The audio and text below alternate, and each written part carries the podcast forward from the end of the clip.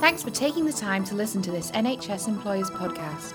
For all the latest NHS HR workforce information, visit www.nhsemployers.org.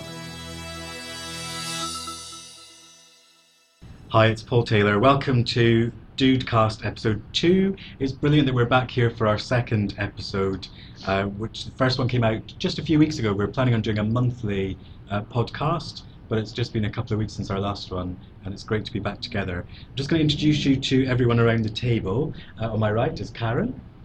Hi, uh, Karen Dumain here. I work for the NHS Leadership Academy, and we're very pleased to be working in partnership on the Do OD project. Thank you, Karen. And Lisa? Hi, I'm Lisa Atkin. I work for NHS Employers and I'm the Programme Lead for Do OD. Thanks, Lisa. And then we've got a couple of voices that you wouldn't have heard on last month's podcast. Rachel. Hello, um, I'm Rachel, one of the communications officers. And this will be my first and last podcast as I go off to have babies. And I'll be handing over to Jackie. Hello, I'm Jackie, and uh, as Rachel said, taking over from her, supporting the Do OD um, team on all the comms related activities. Brilliant, thank you. Everyone's looking terrified again. When we did this last month, we thought we'd give it a try, and, uh, and it seemed to go down really well. We've had some really nice feedback, which we're going to go into in a second. But in case you missed it last month, um, the aim of this podcast, there's three things you need to know about it. Uh, we record it live in one take, which means it's not edited, so all our mistakes are here. And we aim to do it in under 10 minutes. So we've got a timer going, and we are all on the clock.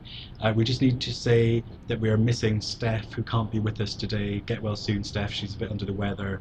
Uh, it's made us all extra nervous because now we've all got an extra bit to do. So thank you for that. we missed you. Um, so we're going to start off with a bit of feedback from the last one, uh, from our first podcast. I'm going to hand over to Jackie, who's going to talk about how it went. Thanks, Paul. Yes, we've had some really nice comments on the first podcast, so thank you very much for those. Natalie from Hertfordshire said, I've just listened to the first Do OD podcast and I was really surprised at the impact of listening to the team.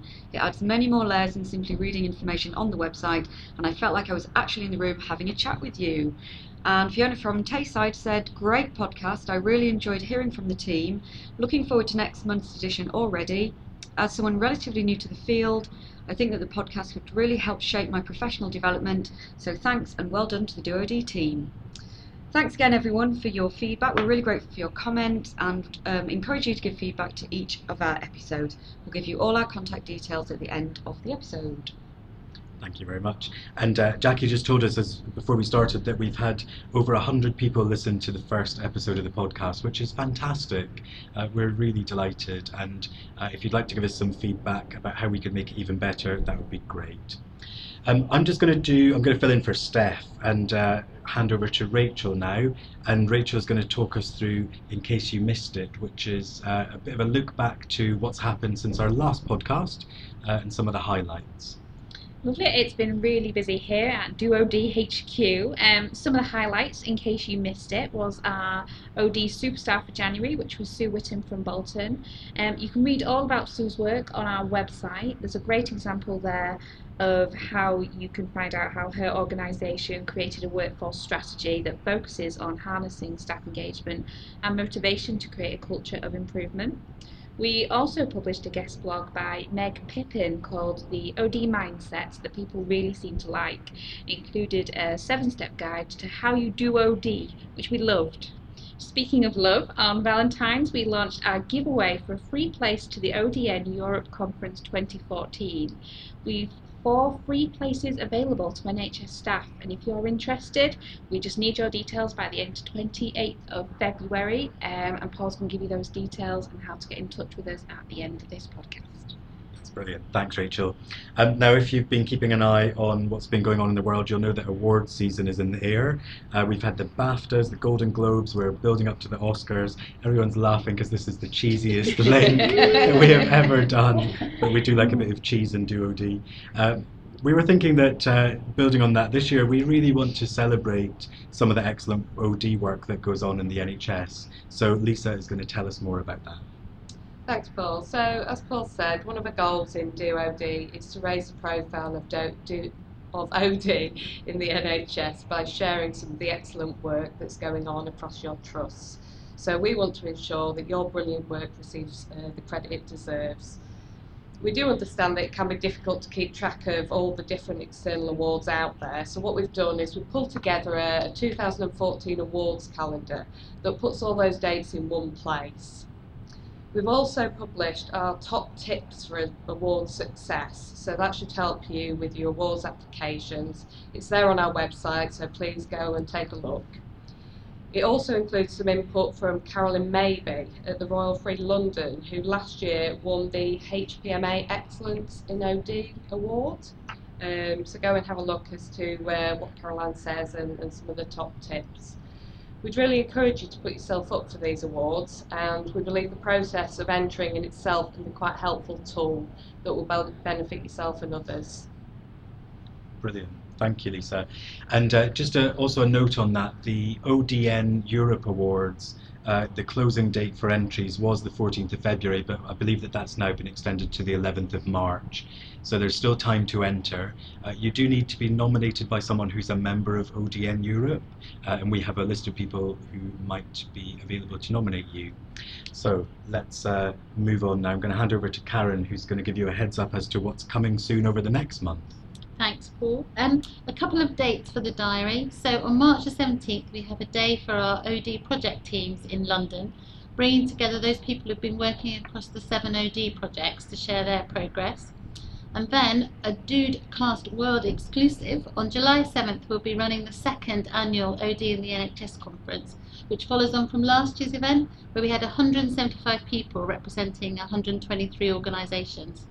That'll be very exciting and there'll be more details on how to get a place. They'll be available soon. But please save the date for the 7th of July in your diary. And also just want to let you know about two academy events that are coming up that are linked with the Do OD work. So the NHS Leadership Academy is running a series of one-hour interactive sessions in the pop-up NHS University. This is to show how the whole systems approach to healthcare will improve patient outcomes. So it's something really different, it's very immersive, it looks really exciting. And it's happening on the 3rd and 4th of March in Manchester, and you can get details about that on the Academy website. And then the Academy is also about to carry out the first of an annual board recruitment survey, and is particularly looking at the picture within provider boards about uh, the recruitment onto boards and how difficult or easy that is. So again, look out for more details through the Do OD and the Academy websites. Brilliant, thank you, Karen. Just one other thing for your diary. We noticed that uh, time flies, and on the 27th of February, it's the one year anniversary of the launch of Do OD, which is just incredible. Can you believe it's already a year? And uh, we just wanted to take this opportunity to say thank you so much to everyone who's been involved over the last year. It's just been incredible. And uh, we posted a question in the NHS OD LinkedIn group, just asking people what the first year of Do OD has felt like to them.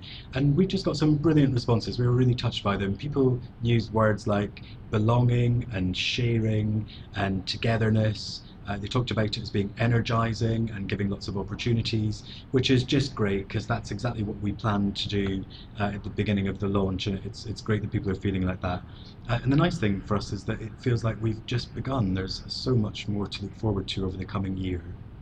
So that's the end of episode two. We made it through another one. Well done, everyone. um, we'd love to hear from you about anything that you've heard in the podcast. Uh, if you've found if you found something that we've produced particularly useful, or if you have any questions about OD that you'd like us to answer, then do get in touch. You can email us at do.od at nhsemployers.org or you can tweet us at nhse underscore dood and all of our stuff's available on our website, which is nhsemployers.org slash OD. Thanks very much for listening, and we'll see you again next month. Bye. Bye. Bye.